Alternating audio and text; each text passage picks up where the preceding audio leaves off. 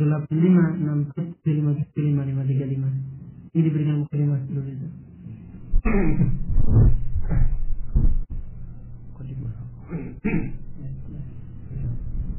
Alhamdulillah.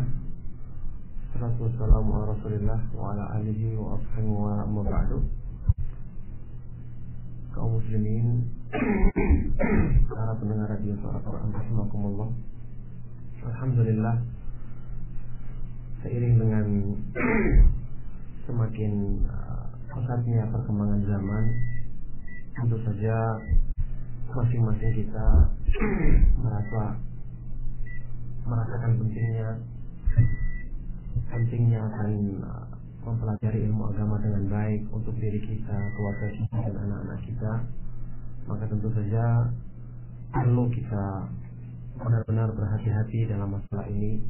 Bagaimana kita memilih pendidik yang baik untuk diri kita utamanya, juga untuk keluarga kita, termasuk juga bagaimana memposisikan diri kita sendiri sebagai orang tua agar menjadi panutan yang baik, pendidik yang baik bagi anak-anak kita karena bagaimanapun kita adalah orang yang bertanggung jawab atas urusan pendidikan keluarga kita. Semoga firman Allah Subhanahu wa taala ya ayyuhalladzina amanu qu anfusakum wa ahlikum nar. Wahai orang-orang yang beriman, jagalah dirimu dan keluargamu dari dari api neraka.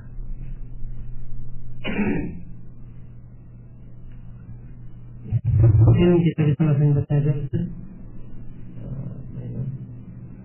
Ya, Abah Ahmad Jadi uh, Insya Allah dalam pengajian kali ini yang ingin saya bawakan adalah sehubungan dengan masalah bagaimana memilih pendidik atau guru ngaji yang baik ya. Kriteria yang dibutuhkan untuk kita jadikan sebagai patokan dalam menilai orang pendidik atau seorang guru ngaji yang baik karena tentu saja kita semua sepakat kita ingin belajar agama itu tujuannya adalah untuk memperbaiki diri kita yang utama tujuannya untuk memperbaiki diri kita untuk mengangkat kebodohan dalam diri kita tujuannya adalah untuk kita minta takwa kepada Allah Subhanahu wa taala memperbaiki hubungan kita dengannya. Inilah tujuan kita menuntut ilmu dan dengan sebab inilah ilmu agama itu dimuliakan kedudukannya dalam agama Islam. Dalam hal ini Imam Sufyan Ibnu Sa'id As-Sauri, Sufyan As-Sauri imam yang sangat terkenal dari kalangan tabi'ut tabi'in yang ternama pernah mengatakan innama yuta'allamul ilmu liyuttaqallahu fihi innama fuddila ilmu ala ghairihi li'annahu yuttaqallahu fihi. Hanyalah ilmu itu dipelajari hanyalah ilmu itu dituntut dikaji yuttaqallahu fihi agar seorang itu mencapai ketakwaan kepada Allah Subhanahu wa taala wa innama fuddila ilmu ala ghairihi dan hanyalah ilmu itu dijadikan lebih utama dari amal-amal yang lain dalam Islam karena dengan ilmu itu seorang mencapai takwa kepada Allah Subhanahu wa taala. Nah, karena para hadirin sekalian, para pendengar suara Quran rahimakumullah, karena tujuan kita menuntut ilmu itu sangat agung, hubungannya agar kita menunaikan bisa menunaikan hak Allah Subhanahu wa taala dengan sempurna. Tujuannya adalah agar kita bisa menegakkan apa yang menjadi tujuan Allah Subhanahu wa taala menciptakan alam semesta beserta isinya yaitu untuk menegakkan ibadah kepadanya karena tujuan ini sangat agung dan sangat mulia maka tentu saja tentu saja kita perlu benar-benar memilih dengan baik siapa orang yang akan bisa menjadi sebab untuk membawa kita kepada tujuan tersebut kalau kita tahu para nabi alaihi wassalam adalah orang-orang pilihan Allah. Rasulullah Shallallahu Alaihi Wasallam digelari dengan Al Mustafa, disebut-sebut dengan Al Mustafa orang yang dipilih, hamba Allah yang paling bertakwa. Beliau dalam hadis Sahih riwayat Imam Bukhari bersabda, "Inilah akhsyakum lillahi wa atqakum lahu." aku ini adalah orang yang paling bertakwa dan paling takut kepada Allah dibandingkan kamu sekalian. Kalau demikian sifatnya Rasulullah Shallallahu Alaihi Wasallam memang berarti tidak mudah seseorang itu bisa dikatakan sebagai pendidik. Tidak mudah seseorang itu untuk bisa menjadi perantara dalam menyampaikan kunci Allah Subhanahu wa taala kepada manusia. Tidak semua orang yang lantas mengaku dirinya sebagai ustaz atau sebagai pengemban dakwah yang menyampaikan sunnah Nabi Shallallahu Alaihi Wasallam yang sangat agung dan sangat mulia ini semua memenuhi kriteria untuk diambil daripadanya ilmu. Ini yang perlu kita pahami. Dulunya para ulama salaf memberikan perhatian besar dalam masalah ini. Kita tahu yang terkenal utamanya Imam Muhammad ibnu Sirin dan juga Abdullah bin Mubarak yang mengatakan inna hadal ilma inna hadal ilma dinun. Anzuru amman takhuduna dinakum. Ilmu agama ini adalah ilmu yang kalian pelajari itu adalah agama. Yang nanti akan kalian bertanggung jawabkan di hadapan Allah. Maka unzuru lihatlah dari mana kalian mempelajari ilmu tersebut. Ini menunjukkan kewajiban kita untuk meneliti setiap orang yang kita ambil ilmu darinya. Tidak semua orang pantas untuk kita menjadikan sebagai sumber pengetahuan sumber ilmu yang dengan ilmu ini sudah kita bahas tadi akan memperbaiki akhlak kita, memperbaiki ibadah kita yang utama, memperbaiki keyakinan kita, iman kita, akidah kita, memperbaiki cara kita apa ini memahami nama-nama dan sifat Allah Subhanahu wa taala, memperbaiki keimanan kita terhadap hal-hal yang gaib, iman kepada hari kemudian dan semua masalah-masalah keimanan. Semua bisa mengemban ilmu ini. Oleh karena itu perlu kita lihat. Al Imam uh, Al Hasan Al Basri dari kalangan tabi'in yang terkenal pernah mengatakan kanu tidak atau rajulan liya'khudhu anhu ilm dulunya para ulama salaf jika datang kepada seorang guru untuk mengambil ilmu darinya nazaru fi salatihi wa hadihi wa hamdihi mereka akan melihat bagaimana orang ini melaksanakan salat bagaimana akhlak dan tingkah laku orang tersebut sama akhadu anhu kemudian setelah itu baru mereka mengambil ilmu dari orang tersebut. Ulama salaf tidak main-main. Mereka benar-benar teliti dalam mengambil ilmu. Mereka benar-benar tidak ingin menjadikan ilmu itu hanya sekedar wawasan, hanya sekedar pengetahuan, hanya sekedar mencari dari orang yang bisa membuat ketawa dalam pengajian, hanya sekedar memperhatikan oh orang ini bahasa cerita saya tidak ada nilai ilmiah yang disampaikan dalam pengajiannya. Cuma sekedar pandai ngomong, berani ngomong, sadar keras-kerasan dalam dalam mengkritik sana sini tanpa dalil. Ini bukan jadi perhatian utama tapi mereka melihat sejauh mana akwaan kualitas ilmu yang dimiliki oleh orang tersebut agar nantinya kebaikan yang dimilikinya bisa transfer kepada orang yang mendengarnya kepada pada umumnya itu merupakan para ulama salaf dalam masalah ini. Para ulama salaf sampai Imam Syafi'i yang sangat terkenal sebagai bela sunnah Nabi Shallallahu Alaihi Wasallam di zaman tabi'ut pernah mengatakan ditanya kenapa dia meninggalkan riwayat tidak mau mengambil hadis dari salah seorang perawi mengucapkan ucapannya yang terkenal Ra'aituhu yusalli salatan la yuqimuha Taraktu hadithahu Aku melihat dia melaksanakan satu salat yang tidak dilaksanakannya dengan baik Dia tidak melaksanakan salat dengan baik Tidak sesuai dengan sunnah Tidak memperhatikan rukun-rukun sholat, syarat-syarat diterimanya sholat, tidak memperhatikan sunnah-sunnah dalam sholat. Aku melihat dia melaksanakan sholat yang tidak betul dilaksanakannya, maka aku meninggalkan. Aku meninggalkan hatinya. Perhatikanlah ya Allah Saudara-saudara kaum kaum muslimin, para pendengar di suara Quran rahimakumullah, perhatikan penelitian para ulama salaf dalam memilih guru. Karena mereka paham bahwa ilmu agama ini tidak akan didapatkan cuma pertuarisan yang langsung turun dari atas ke bawah. Tidak. Ilmu agama dibawa oleh orang-orang yang mulia, dibawa oleh orang-orang yang bertakwa. Maka agar kita mencapai takwa tersebut, guru sangat mempengaruhi. Orang Arab mengatakan fakir la yukti, sesuatu yang tidak punya tidak akan bisa memberi apa-apa. Kalau dia tidak bisa memiliki takwa, bagaimana mungkin dia bisa mentransfer takwa kepada orang lain?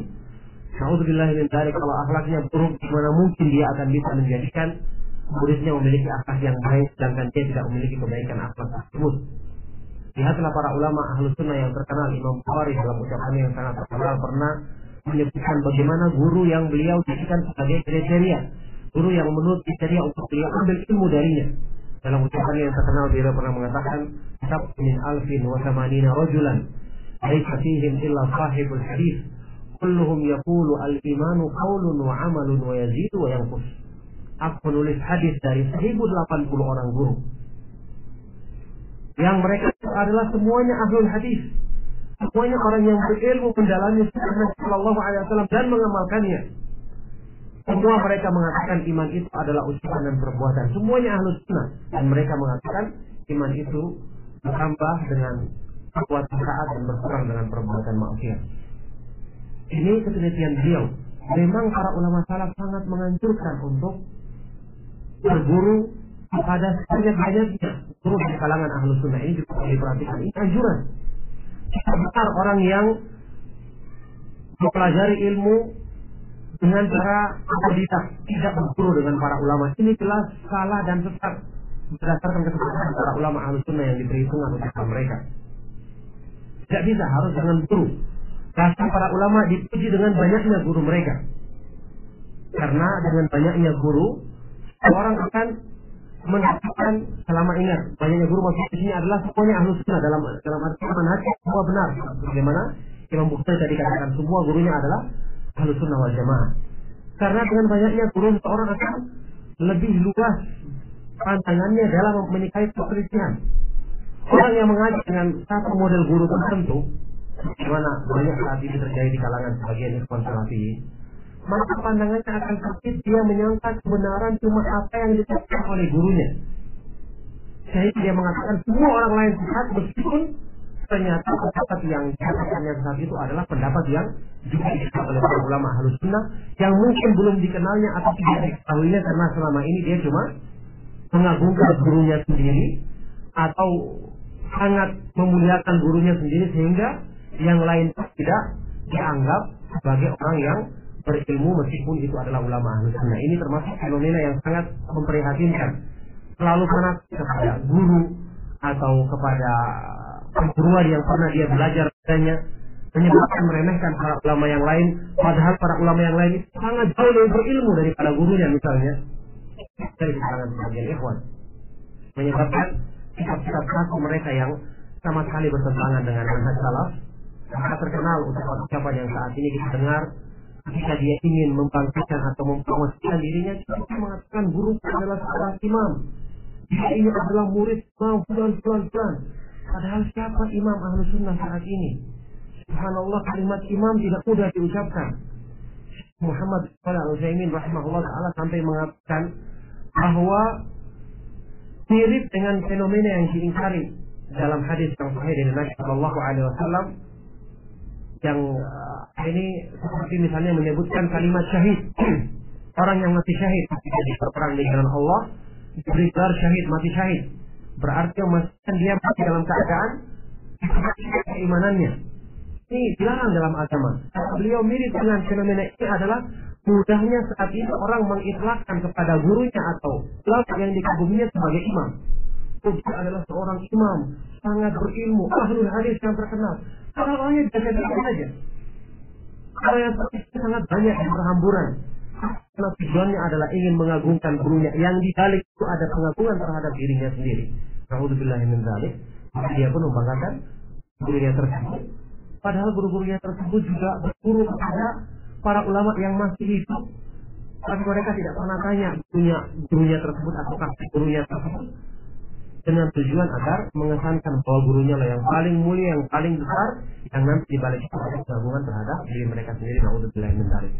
Kita kembali kepada pembahasan kita kaum muslimin, ikhwan sekalian, ikhwan dan akhwat sekalian, kaum muslimin, para pendengar suara radio, radio Quran. Oleh karena itulah memilih guru yang baik dengan dari Allah Subhanahu wa taala ini merupakan perkara yang penting sekali. Kita harus usahakan kita harus sungguh-sungguh berdoa kepada Allah Subhanahu wa taala. Mengapa para sahabat Nabi Shallallahu Alaihi Wasallam mencapai keutamaan kemuliaan dalam Islam di antara faktor utama adalah karena guru mereka adalah hamba Allah yang paling takwa Nabi Muhammad Shallallahu Alaihi Wasallam. Wajar kalau muridnya demikian karena guru seperti itu. Karena itu, termasuk yang diterangkan oleh para ulama ketika membantah kelompok-kelompok yang suka mengkafirkan sahabat, seperti Syiah dan yang lainnya, ketika mereka mengatakan sebuah hanya ketika mereka adalah mencela Nabi Shallallahu Alaihi Wasallam. Berarti mereka mengatakan Nabi Shallallahu Alaihi Wasallam tidak dalam murid-muridnya. Padahal sudah kita ketahui tafsiran dari Al-Quran dan Sunnah hadis-hadis yang sahih dari Nabi Shallallahu Alaihi Wasallam mengatakan bahwa para sahabat adalah generasi yang terbaik secara mutlak dalam Islam dalam semua pengamalan agama mereka dalam ilmu, dalam amal, dalam akhlak, dalam ibadah, dalam ketakwaan, dalam iman dan dalam semua permasalahan agama. Ini sebabnya adalah salah dari Allah Subhanahu wa taala karena bimbingan dari guru yang terbaik, teladan yang paling utama Nabi kita, panutan kita Nabi Muhammad Shallallahu Alaihi Wasallam. Allah mengisyaratkan hal ini dalam firman-Nya, wa kaifa takfuruna wa antum alaikum ayatullahi wa fikum rasuluh. Bagaimana mungkin kalian bisa menjadi kufur? Artinya kekafiran jauh dari kalian wahai para sahabat. Kenapa? Karena di hadapan kalian dibacakan ayat-ayat Allah dan di kalangan kalian ada Rasulullah SAW. Maka keberadaannya Rasulullah SAW di kalangan para sahabat merupakan salah satu faktor utama yang menjadikan iman mereka sempurna dan menjadikan mereka sebagai generasi yang terbaik di umat ini. Jadi subhanallah demikianlah guru perannya seorang pembimbing dalam melahirkan generasi yang baik. Dalam melahirkan generasi yang baik. Nah, oleh karena itu, dalam hal ini peran seorang guru yang dari sinilah kembali pentingnya kenapa kita harus meneliti keadaan mereka itu sangat penting dalam mendidik generasi. Tentu saja belum kita membicarakan atau kita berusaha untuk mencari guru jika itu berhubungan dengan pendidikan untuk keluarga kita. Yang paling utama adalah kita berusaha untuk menjadi guru untuk keluarga kita sendiri dulu. Seorang ibu, apalagi seorang ayah, wajib dia untuk menampilkan dirinya sebagai figur yang baik di hadapan anak-anaknya karena bagaimanapun anak-anak akan selalu melihat tingkah laku dari orang tuanya. Maka yang pertama kali mempengaruhi mereka sebelum disekolahkan atau dipondokkan di jadikan dia belajar kepada guru yang lain, pertama kali yang menjadi gurunya adalah orang tuanya. Oleh karena itu yang pertama kali wajib untuk memposisikan dirinya sebagai pengaruh yang baik atau guru yang baik adalah orang tua. Dalam hal ini imam salah seorang imam ahlus yang terkenal dari zaman setelah tabi'ut tabi'in Ibrahim Al-Harbi. Imam yang sangat terkenal dan sangat kuat dalam meriwayatkan hadis Rasulullah Shallallahu Alaihi Wasallam. Pernah ketika dia dikunjungi oleh salah seorang muridnya dengan membawa beberapa orang anaknya. Dia mengatakan haulai auladuka? Apakah mereka itu anak-anakmu? Orang ini mengatakan nah. Maka dia mengatakan eh berhati-hatilah kamu la yarouka la yarawna haitsu Allah jangan sampai mereka, melihat kamu melakukan pelanggaran terhadap syariat Allah atas fi ayunihim. Sehingga wibawamu kedudukanmu akan jatuh di mata mereka. Jadi perhatikan seorang bapak yang mencontohkan teladan yang kurang baik akan menyebabkan jatuhnya di bawahnya di hadapan anak-anaknya. Bagaimana mungkin setelah itu, anak-anak tersebut akan mau menerima pendidikan atau masukan dari mereka. Termasuk juga seorang guru yang telah dilihat oleh anak didiknya berbuat hal-hal yang melanggar syariat Allah, bagaimana mungkin setelah itu dia akan bisa memberikan pengaruh kebaikan kepada kepada murid-muridnya atau anak-anaknya. Oleh karena itulah menyiapkan hal ini sangat penting. Tidak ketinggalan juga seorang ibu, seorang penyair dalam ucapannya yang terkenal yang didukung oleh para ulama syair ini Seorang penyair mengatakan Al-ummu madrasatun Ika a'dadaha a'dadda sya'ban tayyib al-a'rafi Seorang ibu itu adalah ibaratnya sebuah madrasah. Setelah Islam. Tidak ada saha kalau kau menyiapkannya dengan sebaik-baiknya berarti kamu akan menyiapkan satu generasi, satu masyarakat yang akhlaknya akan baik. Jadi bagaimana perannya seorang ibu dengan kebaikannya bisa membentuk masyarakat muslim yang baik, yang memiliki akhlak yang luhur, budi pekerti yang baik. Dan oleh karena itulah pertama kali jika kita ingin memilih seorang guru pertama hendaknya kita memposisikan diri kita sebagai guru yang baik terhadap anak-anak kita. Maka dalam hal ini sangat perlu ya kita berusaha mampu kita dengan apa yang kita miliki untuk benar-benar memberikan perhatian besar dalam ilmu yang kita pelajari, ilmu yang kita berikan untuk diri kita dan anak-anak kita. Bahwasanya para ulama sangat memberikan perhatian besar dalam masalah mencari guru yang baik agar bisa memberikan pengaruh baik kepada mereka. Saya teringat dalam sebuah biografi yang diucapkan yang disebutkan dalam biografinya Imam Al-Hasan Al-Basri ketika salah seorang bertanya tentang akhlaknya tentang tingkah lakunya kepada salah seorang yang mengenal beliau dari muridnya sendiri maka muridnya ini mengatakan uh, bahwa saya dia sangat kenal Imam Al Hasan Al Basri dan mulailah dia menjelaskan sifat baik atau utama yang ada pada imam ini. Di antaranya beliau mengatakan ashabun nasi akhiratan di alaniyah. Al Hasan Al Basri beliau adalah orang yang paling sesuai antara apa yang ditampakkan dan disembunyikannya. In qama ala amrin ada alaihi wa in ada ala amrin qama alaihi. Kalau dia berdiri di atas satu perkara maka dia seperti itu kalau dia duduk di satu sekolah maka dia berdiri juga seperti itu. Amar nas nas di amrin karena amalan nas lahu dia memerintahkan satu perintah maka dia yang paling pertama kali mengamalkannya wa innaha an syai'in kana asrafan nas lahu kalau dia melarang dari satu larangan maka dia yang pertama kali meninggalkannya maka mendengarkan keterangan ini selama yang bertanya ini kita mendengarkan sifat-sifat tersebut langsung beliau mengatakan bukan Itulah keteranganmu.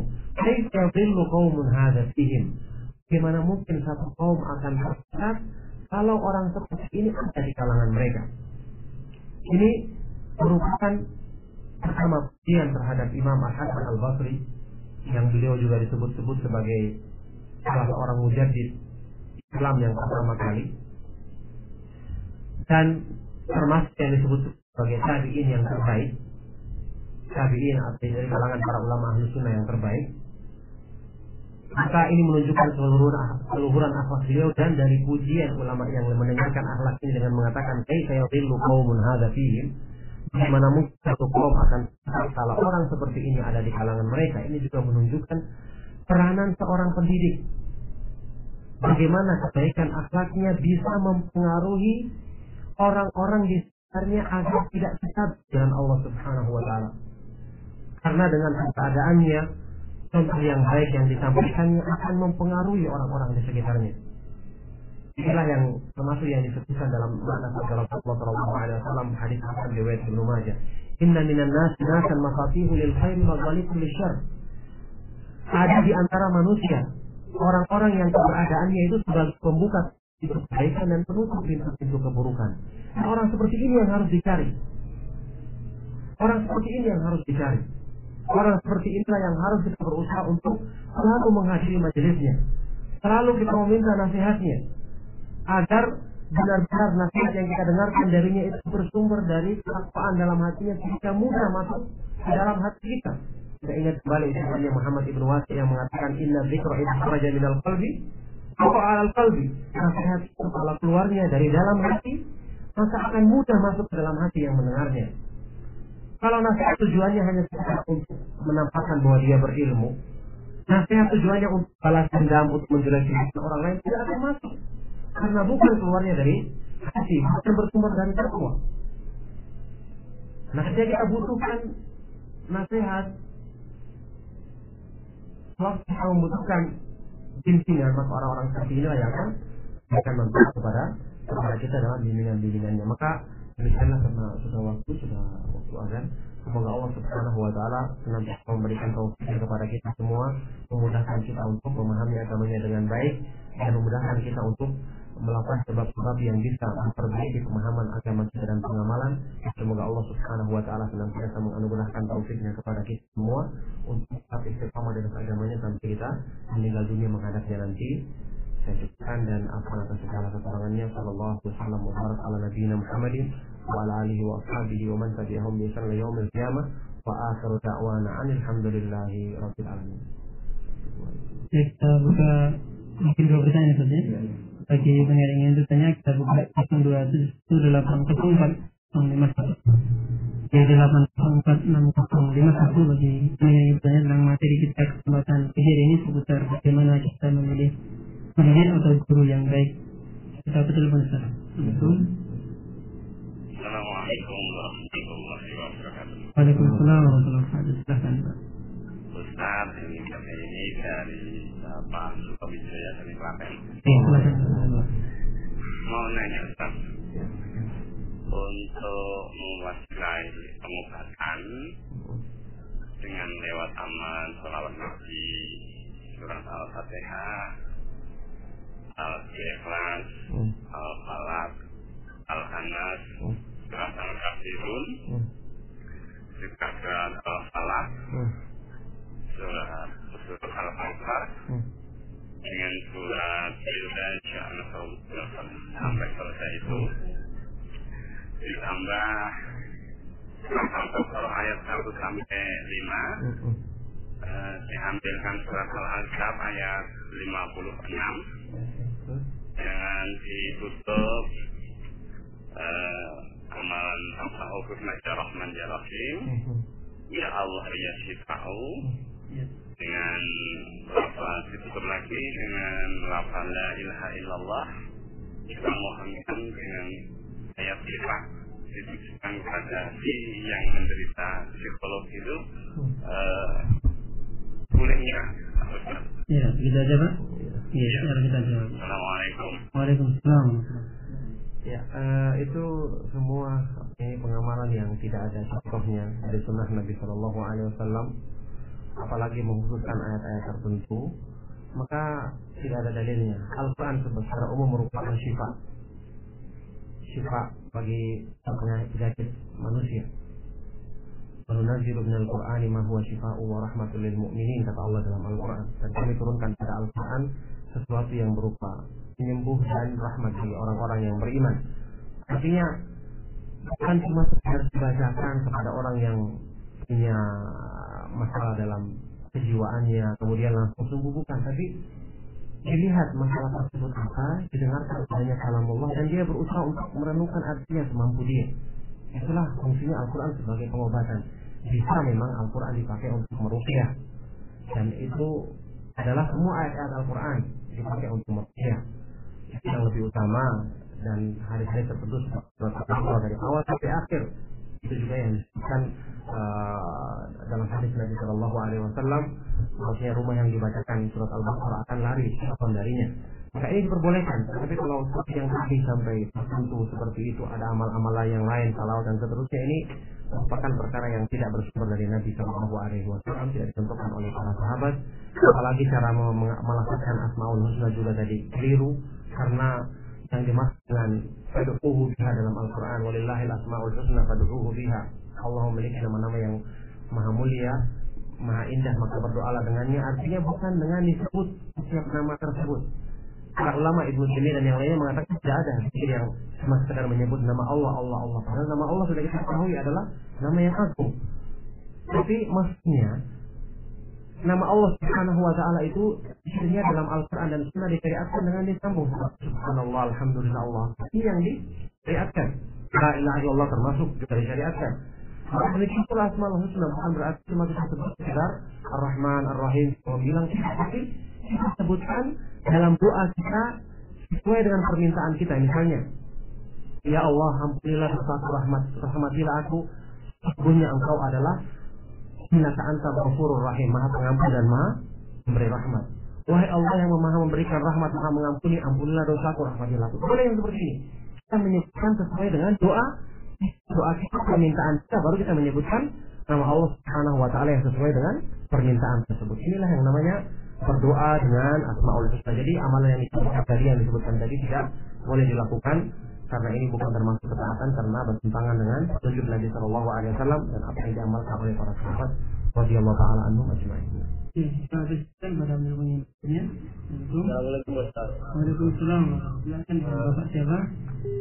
Bapak Arti di silakan.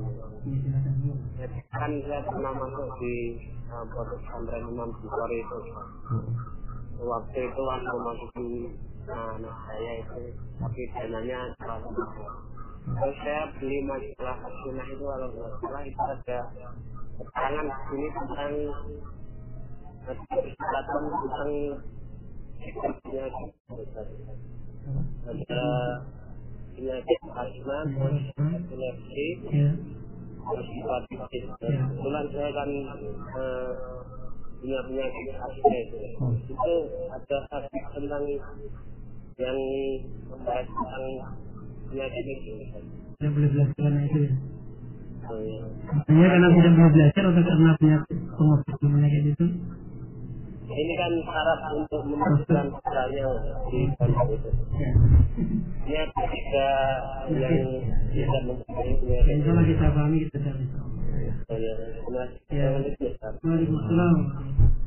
Ya, tentu saja masalah tiga penyakit yang disebutkan bukan berdasarkan hadis itu cuma syarat yang berhubungan dengan masalah kesehatan tentu saja pihak pondok sudah mungkin berkonsultasi dengan ahli-ahli kesehatan ya tentang eh, kriteria santri yang akan dipilihnya agar bisa belajar dengan baik dan juga berhubungan mungkin dengan beberapa penyakit menular tidak ada karena yang akan menuliskan banyak maka mereka mengambil kebijaksanaan untuk membuat syarat agar yang diterima tidak terkena penyakit-penyakit tersebut dan tujuan nanti agar bisa belajarnya lebih efektif dan juga mungkin ya tujuan mereka agar tidak terlalu mengurusi hal-hal yang berhubungan dengan penyakit. Karena tugasnya mereka yang utama adalah mengajar mengajar eh, agama ya bukan untuk mengurusi segala masalah-masalah yang berhubungan dengan penyakit. Maka itu kebijaksanaan yang bersifat bukan dari bukan dari eh, khas Nabi uh, Nabi Shallallahu Alaihi Wasallam secara nas tapi merupakan ketetapan umum dari ayat Al-Quran misalnya lalu ahla zikri in kuntum la ta'lamun bertanyalah kepada ahli ilmu ilmu pengetahuan yang menguasai masalah tersebut kalau kamu tidak mengetahui kalau kita berhubungan dengan masalah kesehatan dengan sama dokter sama ahli-ahli kesehatan demikian beberapa dia saya pahami dalam masalah ini cukup ya Terima kasih. Materi kita bersama Ustaz Yusuf Ta'ala seputar dia memilih guru yang baik dan menyalahi kajian tadi memberikan manfaat ilmu dan amal kepada kita semuanya dan ternyata mendengar menjadi kajian sosial yang telah dimulai hari ini dan sampai dengan besok jam 5 sore dan di antara pengisi adalah Ustaz Abu Qasim yang tadi bersama kita di Radio Surakarta dan Parton BDH kita akhiri mari kita karena Allah kita أشهد أن لا إله إلا أنت أستغفرك وأتوب إليك. السلام عليكم ورحمة الله وبركاته.